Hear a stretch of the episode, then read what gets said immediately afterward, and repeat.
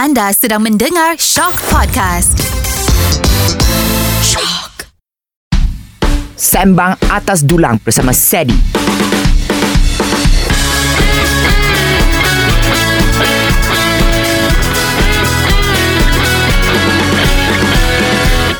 Selamat datang ke Sembang Atas Dulang bersama Sedi. Hari ini saya ada tetamu yang very special. Wow. All the way from Japan. Wah. I, I suspect, suspect. ah. Tapi macam after I do background check, dia bukan Yes. from Japan. Dia Issei Miya Kelantanis. Jangan habiskan eh. Okay, okay. So, Ah. what is your real name? Real name aku Fazli Syam. Okay. Okay, Fazli Syam. Sebenarnya bukan Ise, sebenarnya Ise. Ise. Ah, Ise. Ise. Ise. Tahu tak kenapa? Tak tahu. Okay, sebab nama I Hisham. Okay, Hisham. Di Kelantan, kalau siapa-siapa yang nama Hisham, dia akan jadi Ise. Betul ke? Betul. Cik tanya siapa Eh, you jangan tahu. tipu I ah. Sedi, percayalah. Aku tak pernah tipu daripada rezeki. Ini semua rezeki tau. Aku tak Ah, pernah tipu okay, daripada rezeki. Dekat Okay. Kelantan, orang nama Hisham, orang nama Hassan, orang nama apa-apalah. Sam ke, San ke, Syam ke, dia akan jadi Ise. Ise. Ah. Okay, kalau siapa yang tengah tengok ni, Yes. komen ah, bagi tahu I betul ke tak dia, dia ada Betul. tipu ke tak? Ise. So Ise. So nama glamour you Ise lah. Ise. Daripada kecil orang panggil I Ise. Ise. Ah. Sebab I thought your name is from Ise Miyaki. Wah. Ah, nama Ise glam Miyaki. ingat dia tiru ke? Betul. Ah, kalau Ah. punya Ise Miyaki yang tiru you. Yang mungkin. Mungkin. kan Mungkin. Mungkin. Okay so hari ni We have special food Your hometown lah It's actually Kelantanese food Okay. Tapi Before the show Dia dah bagi tahu Dia kata nampak macam Off sikit Sila komen Your first impression Okay. Depan kita ni atas dulang ni. Oh, oh maksudnya sembang atas dulang ni. Dulang ni Yalah. lah. Ya dia dulang ni lah Okey, Ah. dulang ni ada nasi kerabu dengan laksam. Okey Kalau tengok rupa dia nasi kerabu ni ada sedikit gagal lah. Oh kenapa Rupa je lah kan Ha. Rupa Tapi kita tak judge dengan pandangan pertama Sebab Kalau nasi kerabu dia Ha. Kalau kita tengok Nasi kerabu memang warna biru Biru lah, betul biru. Anak I panggil nasi avatar Ah, okey. Sebab dia biru kan Biru, okey. Tapi biru ni kita boleh rasa Ini adalah biru pewarna Eh boleh tengok Eh. Oh of course ada orang Itu Sorry lah Kelantan. Sorry lah Sorry Ha, lah okay. Kalau biru nasi kerabu ni Biasanya biru Daripada bunga Bunga telang Okay So itu lagi avatar lah Ya itu lagi avatar Ah, So ini avatar palsu Ah, ini macam avat je. Ah. Ah, dia, dia tak sampai avatar lagi. So I nak tanya you Ya. Okay Selalu kan Kelantan Ya. Right Saya suka makan roti canai Okey. Dengan gula Oh. Sangat Kelantan. Betul Betul. Tapi orang Penang Oh, okey, okey, okey. Orang Penang Mungkin sebab saya tak suka makan Makanan pedas Ah. So my mother will tapau for me Dengan gula Okey, faham. So when I try makan Orang kata I pelik Okey. So ada orang kata Kalau you tak suka makan Benda pedas ke apa You Ah. jangan jadi kreatif sangat Makan Okey. roti canai dengan gula, Gula. Tapi I tahu orang Kelantan Ya. You eat with gula Betul. Tapi kan, adakah saya seorang je orang Penang yang makan dengan gula ataupun ramai orang Penang makan dengan gula juga? I rasa ramai juga yang macam I Yang tak Okey. boleh tahan pedas Okey, maksudnya roti canai dan gula, betul Yes Itu saja Oh, kita orang Ha. gula dalam kari kadang-kadang, Okey. dalam dal. Okey. Ah tu cara dia. Sebab kalau pergi mana-mana kedai roti canai dekat Kelantan sampai sekarang pun atas meja, terutamanya kedai kedai-kedai Melayu lah kan. Aha. Sebab dekat Kelantan memang tak banyak kedai mamak. Atas meja kau boleh tengok ada gula. Gula Oh. ni kadang-kadang untuk tambah dekat air ataupun dekat kuah roti canai itu sendiri. Dan Ah. dulu-dulu aku mula-mula datang KL Aku sering diperli joke ni Joke yang Ah. Eh makan dengan gula semua Tapi ini sikit sebanyak Culture kita Yelah. Culture So aku macam Ah peduli Aku makan juga Makan juga Hormat lah Ah, culture hormat orang. juga. Ah, Ah, orang ah. suka makan dengan gula Ah, biarlah kita biar. kan.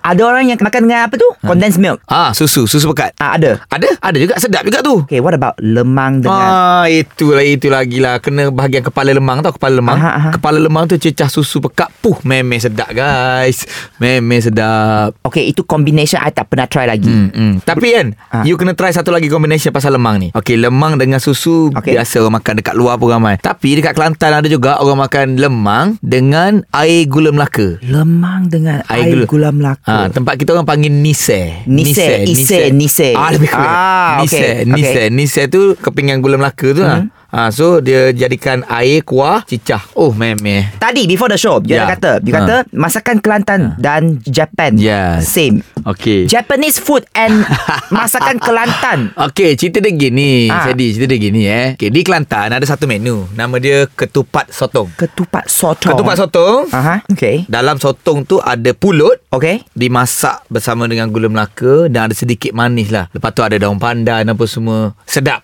Okay. Memang sedap. Dia aku tak tahu nak kata tu dessert ke tak dessert. Sebab nak kata dessert Tapi ada sotong betul tak? Ah, yelah macam whole meal. Ah, Tapi dia manis. Sedap lah memang sedap. Dan ketupat sotong ni Dia ada ketupat sotong Kelantan Ada juga ketupat sotong Terengganu. Oh. Kedua-duanya berbeza. Yang Terengganu warna putih. Rasa dia totally berbeza dengan ni. Tapi bentuk sama. Dalam sotong tu tetap ada pulut. Okay. yang saya kata tadi Persamaan dengan Jepun Alkisahnya macam ni. Tahun 2017 Saya pergi Jepun Atas urusan kerja lah. Jadi sampai dekat satu restoran ni Kawan saya order makan Nama makanan dia Ikameshi Ikameshi, Ikameshi. Okay. Ah, tanya apa ikan meshi? Sotong. Dia kata sotong, sotong. Dia bukan Kelantan lah, sotong. Bila datang, rupa dia Sama. sebiji macam ketupat sotong. Oh. Rasa dia lain sikit tapi hampir sama juga. Hmm. Itu sup dilit. Eh, ketupat sotong, Kelantan, Jepun. So you macam like go back to your hometown Ah, lah. go back to hometown dan Ah. go back to history.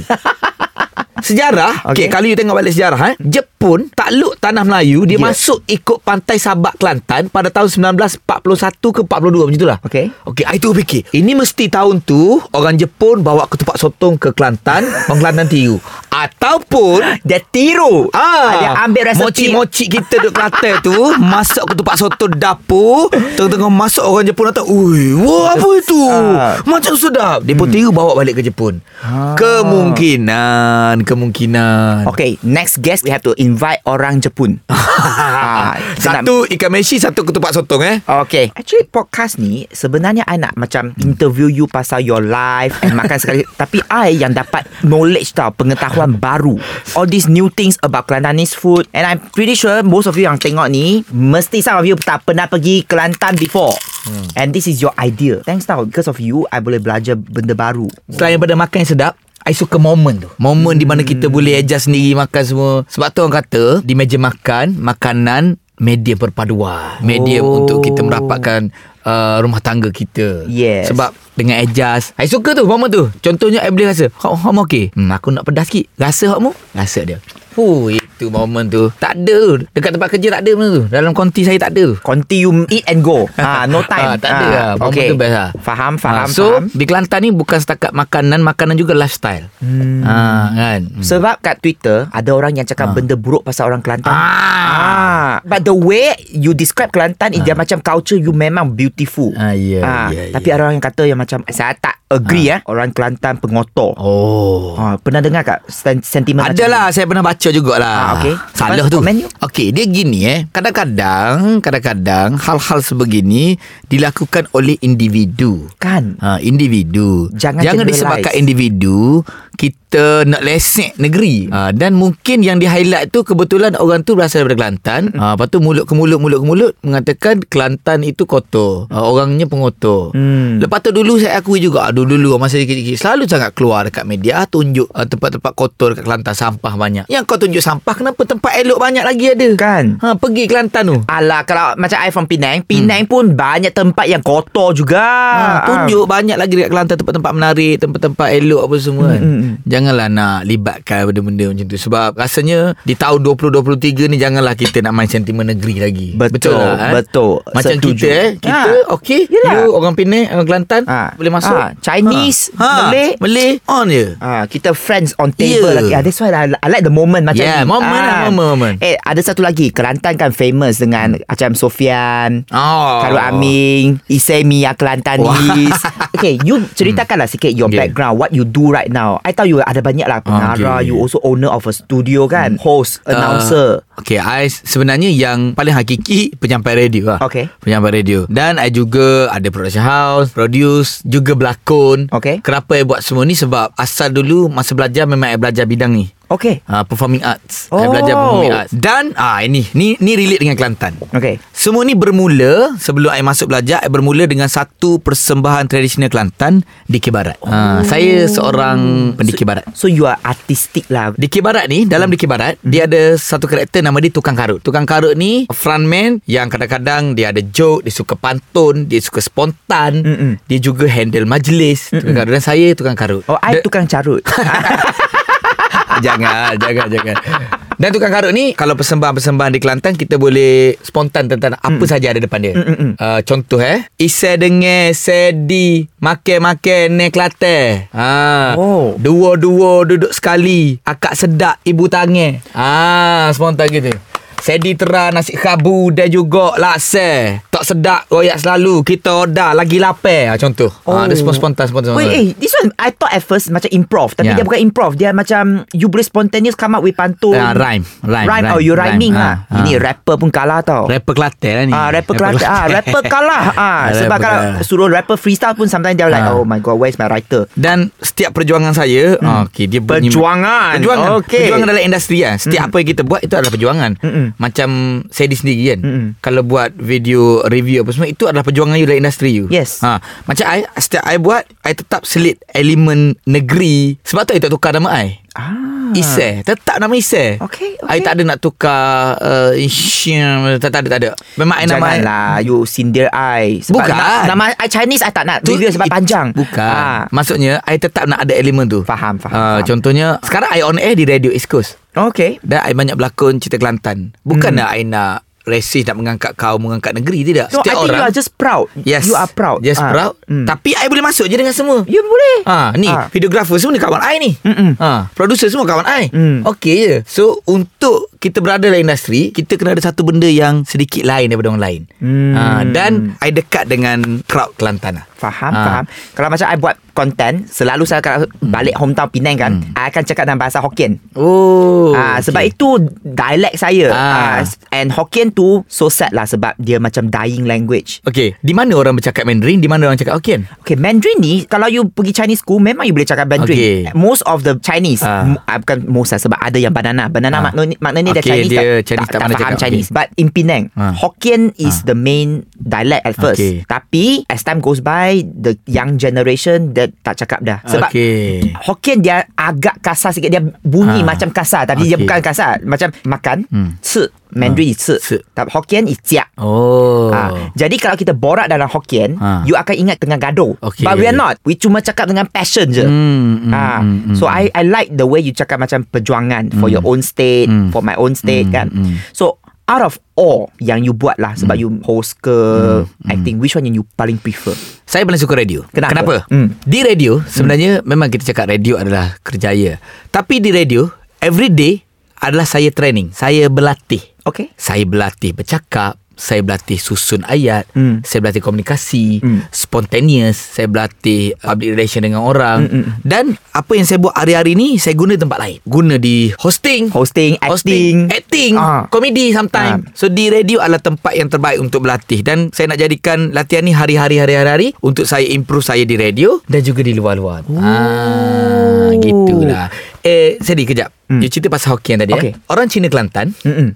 bertutur menggunakan Hokkien punya dialek. Eh, Ya. ya ke? Ya. Confirm. Oh. Saya saya pun baru tahu sebenarnya. Sebab orang Cina Kelantan, Hmm. majoriti dia cakap Kelantan. Betul. Memang cakap Kelantan. Macam Mek Yun lah. Ah, Mek Yun semua Ah. cakap, cakap Kelantan. Ya. Jadi uh, Aita buat satu event, half crowd tu Chinese dan I tak rasa berbeza bangsa pun. Okay. Sebab I boleh cakap Kelantan apa semua Tapi nampak lah semua Sebelah sini Chinese Saya turun bawah Nak buat joke Saya buat joke Saya plan satu ayat Dalam uh, Mandarin Untuk cakap dengan Okay. dia Dan Orang Cina Kelantan dia cakap Ah kita Cina Kelantan Kecek Hokkien dia kata Oh, Ah, so kita- joke you tak land lah. ah, Tak land lah Okay. Kita kita tak faham Kita kecek Hokkien Oh. ah, Sebab tu I boleh relate You cakap You Hokkien kan Ah, ah. Ah, Dan Itu yang membuatkan kita berbeza hmm. Berbeza semua Tapi Perbezaan kita ni Kita kena raikan Bukanlah kita nak Downgrade orang lain Kecap Ya, Tidak betul jangan, Ah, jangan. Sama juga saya Hmm. ah, Saya sangat dekat dengan Kelantan Jadi saya nak meraikan perbezaan ah, ya. Actually because of you I rasa macam I betul-betul nak explore Kelantan Because I think Yes. Kelantan is a very beautiful state Ah. Dia punya food pun hmm. Hmm. ah. Dan kebetulan I buat travel agent Mungkin boleh contact I Eh, you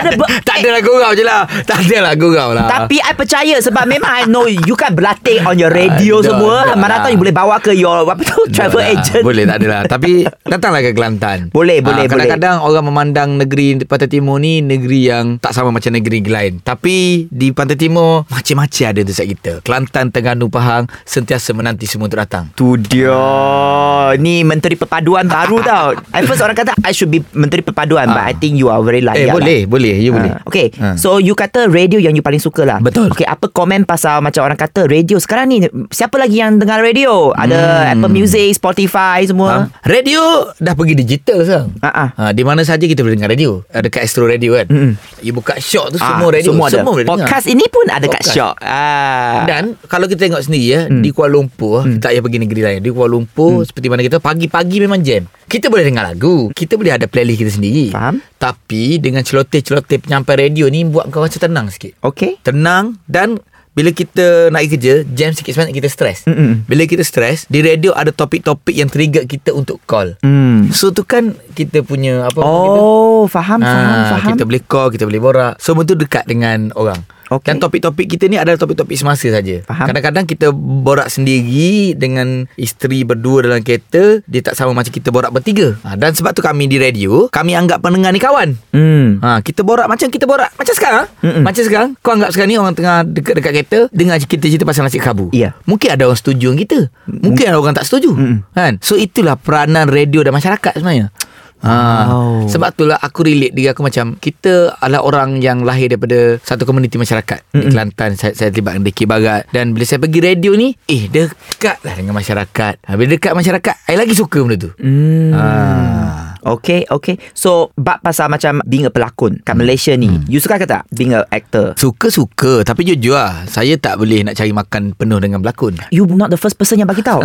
Ramai pelakon Ah. friends yang bagi tahu Ah. I kata Sadi kalau I boleh I nak jadi Ah. influencer macam you. Ah. Saya kata Ah. eh kita ada perjuangan Ah, yang ya, berbeza betul, kan. berbeza. Ah but for you Hmm. you rasa macam okay kenapa you cakap macam tak? Okay Jujur eh Ha. Satu I tak power sangat pelakon Pelakon Kena ada skill But you're from performing arts. Ah, Iyalah Tapi Ah. skill I tak cukup kuat Untuk segi lakonan Okay. Kedua Untuk I berlakon Watak-watak I Untuk jadi watak utama Susah Okay. Ha, sekadar watak-watak sampingan tambahan tu boleh lah. Kenapa you cakap untuk, macam tu? Untuk I sustain Aha. ekonomi I susah juga tu. Faham? Susah juga Melainkan I kena fokus betul-betul Dan macam yang cakap tadi Nak fokus boleh Tapi I kena ada skill Ah. ha, Jadi Income pun kurang lah Kalau I tak fokus macam tu Betul tak? Skill pun tak ada Faham, faham. Jadi untuk jadi pelakon Kena ada skill Sebab tu lah Kena ada guru Kena ada berlatih Bukan semua Semua orang boleh terjun Masuk dalam bidang lakonan Faham. ha, Tapi I still buat Sebab I suka Contohnya eh Dalam setahun I akan cuti beberapa Kali Untuk I pergi berlakon Hmm. Ha, so pergi berlakon I masuk dalam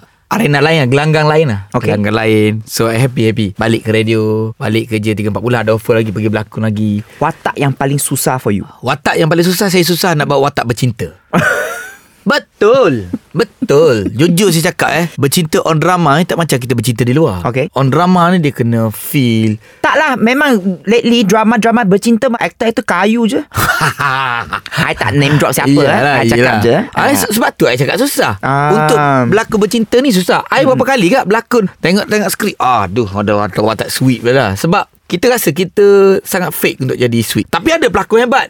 Sweet hmm, Boleh. Ada juga pelawak-pelawak Hebat yang boleh buat sweet. My friend Zizan Razak Hmm, hmm. Komedian tapi berlakon romantik Romantik je. Tapi I tak boleh Untuk menjadi romantik Yang dalam Lakonan I rasa macam awkward. Okay. Tak tahulah mungkin dialog tak kena Sebab peranan dialog tu penting. Yelah. Ha, dialog pun kadang-kadang dialog yang sesuai. Dan untuk I dapat dialog yang mesra dengan karakter I ni susah sikit. Kena berlatih lah, kena berlatih lah. Yelah because as an actor Hmm. You're not supposed to be yourself Ya, You're supposed to play a character betul. Ah, Ah. I ingat you kan cakap lah Watak antagonis Mungkin you susah sikit Sebab you punya muka you Ah. friendly Hmm, hmm. And then you macam boleh buat lawak lah hmm, hmm. Tapi kalau you nak jadi orang jahat I ada berlakon beberapa cerita watak jahat juga Semua sebenarnya. jahat ada juga watak jahat tapi okey watak jahat dia ada banyak jenis. Mm-mm. Uh, drama sendiri pun macam I I dekat dengan drama kampung. Okay Drama yang background dia padang, Okey. Background dia pasar. Okey. Kampung-kampung punya style. Okay, itu orang jahat kampung buat apa? Eh, ada kan di mana mana-mana pada orang jahat. Ah, ah, ah. Dia tengoklah karakter jahat di kampung ni lain sikit. Acting style dia lain. Kalau kita tengok filem-filem acting style untuk filem-filem jahat lain, body kena Ah, ah, cantik, ah, ah, ah. muka kena macam ni. Ah, ah. Ha, di kampung mungkin jahat dia lain. Ha, kan. karakter lah. Scam orang pun jahat. Ah, yelah, Ha, betul, betul, scam betul. orang pun jahat kan. Ah. Tak semestinya muka jahat boleh berlakon orang tak jahat. Muka baik pun Boleh jadi jahat Boleh juga. jadi jahat. Ah. Orang orang muka baik tak baik. Baik. Weh lah. Baru tipu aku duit RM50,000. Ha. ah, Contoh Memang ada je macam tu That's why you are good at your job sah. Sebab you Ah. memang very spontaneous Oh, tak adalah. Ha. Kalau nak kira eh, dalam industri, I tahun ni dah 10 tahun dalam industri. I 2013, I start dengan satu program komedi. I start dengan program komedi. Hmm. Oh, okay. Komedi dan nyanyi. So dia, dia macam musical sikit Okay, lah. okay. So bila keluar, bila keluar, I rasa susah nak fokus komedi ni. Wih, susah ni. Sebab masa tu adalah zaman kegemilangan pelawak. Okay Komedi-komedi hebat. Eh mas, susah ni Aku tak sekelakar dia orang. Mm-mm. Aku tak kelakar. Jadi I buat hosting masa tu Hosting-hosting ground event Mm-mm. Ground event Ground event Sampailah satu orang ni Selempah ajak I pergi radio Okay So I pergi buat demo untuk radio Hmm. So dia offer I buat Okay. radio So 2016 masuk radio Sampai sekarang Dah tiga radio dah ha, Dan Oh. tiga-tiga radio ni Target market yang berbeza Pertama, kedua, ketiga Macam radio sekarang Gegar East Mostly Coast East Coast, okay. Ah, Pantai Hmm. Timur Hmm. Dan kenapa I lompat-lompat radio Sebab I percaya Kita tak boleh berada dalam zon selesa